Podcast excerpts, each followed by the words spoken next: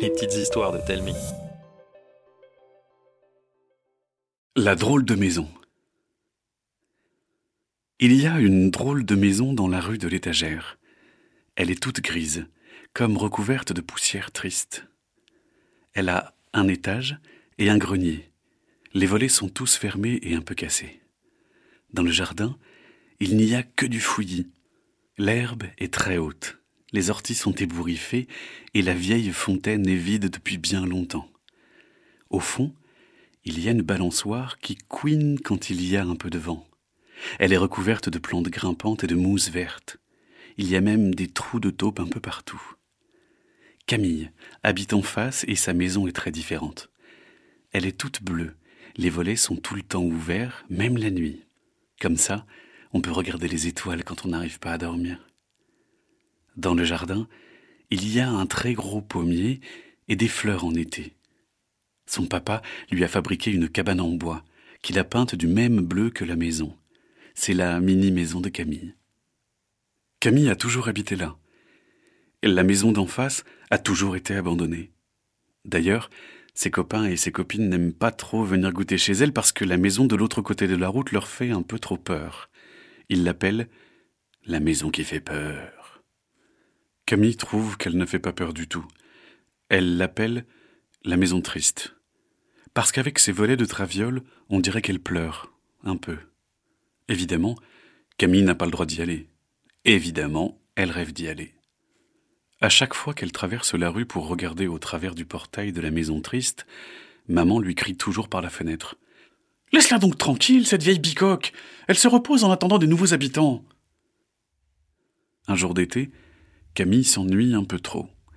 Elle bouillonne encore plus que d'habitude de traverser la rue, de secouer un peu le grillage et de se glisser dans le jardin fouillis de la maison triste.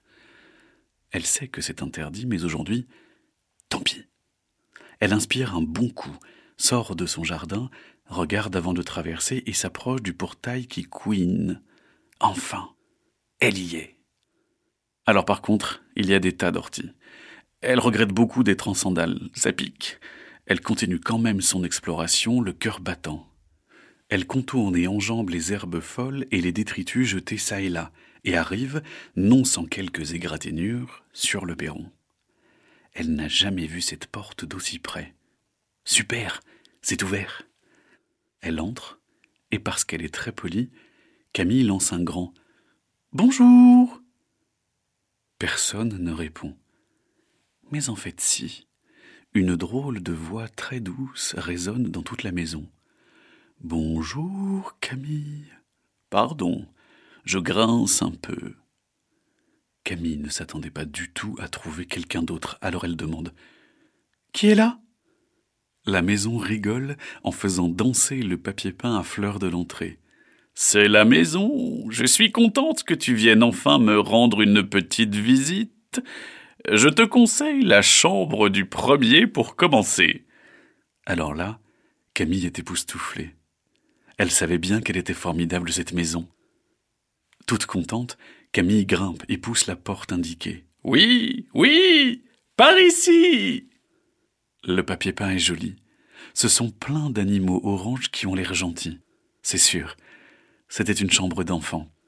La pièce est presque vide, mais elle aperçoit quelque chose dans le placard du mur. Regarde dans le coffre.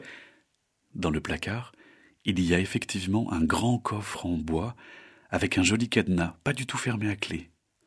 Camille soulève le couvercle et à l'intérieur, il y a des tas de jouets qu'elle n'a jamais vus avant. Elle en sort un premier. On dirait une boîte de conserve avec une petite manivelle. Elle est peinte en bleu et rouge. Camille tourne la petite manivelle et Oh Ça fait de la musique, comme celle des camions de glace ou des cirques. La maison danse en faisant tanguer le plancher. Camille danse en jouant de la boîte à musique tout en essayant de ne pas tomber. Dans le coffre, il y a plein d'autres trésors. Une petite dinette en porcelaine, des soldats de plomb, une poupée de chiffon. Camille est émerveillée. Tous ces trésors ont été abandonnés depuis bien trop longtemps. Camille fait la ronde avec la poupée de chiffon. Elle fait boire le thé au petit soldat de plomb. Elle fait des galipettes en chantant la petite musique de la boîte. la maison tous en riant. Oh, comme il est bon de retrouver de la vie et des chansons sur mon vieux plancher. La maison rit encore et tousse encore plus fort. Camille s'inquiète. Tu tousses fort, dis donc? C'est la poussière.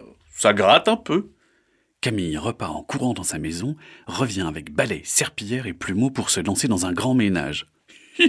oh, oh, tu me chatouilles Camille est revenue pendant des jours, et puis des mois pour nettoyer et faire briller, car oh là là, il y en a des choses à faire.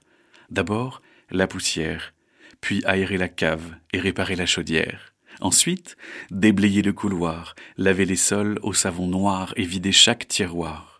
Il a fallu ensuite s'atteler au grenier, trier les toiles d'araignée et poncer le parquet, faire de la peinture, reboucher la toiture et se débarrasser des ordures. Son papa et sa maman sont parfois venus l'aider en rouspétant un peu qu'elle pourrait aussi ranger sa chambre de l'autre côté de la rue. Notre maison ne tousse jamais. Pas besoin de la ranger.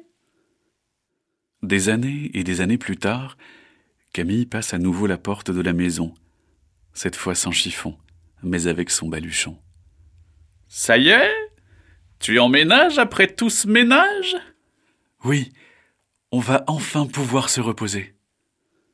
Depuis ce jour, tous les enfants du quartier viennent jouer chez Camille, dans la maison qui ne fait plus peur du tout.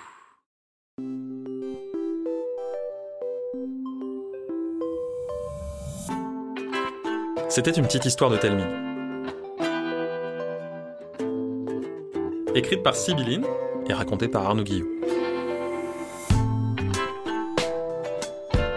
N'hésitez pas à nous laisser un commentaire sur iTunes, ça nous fera vraiment plaisir.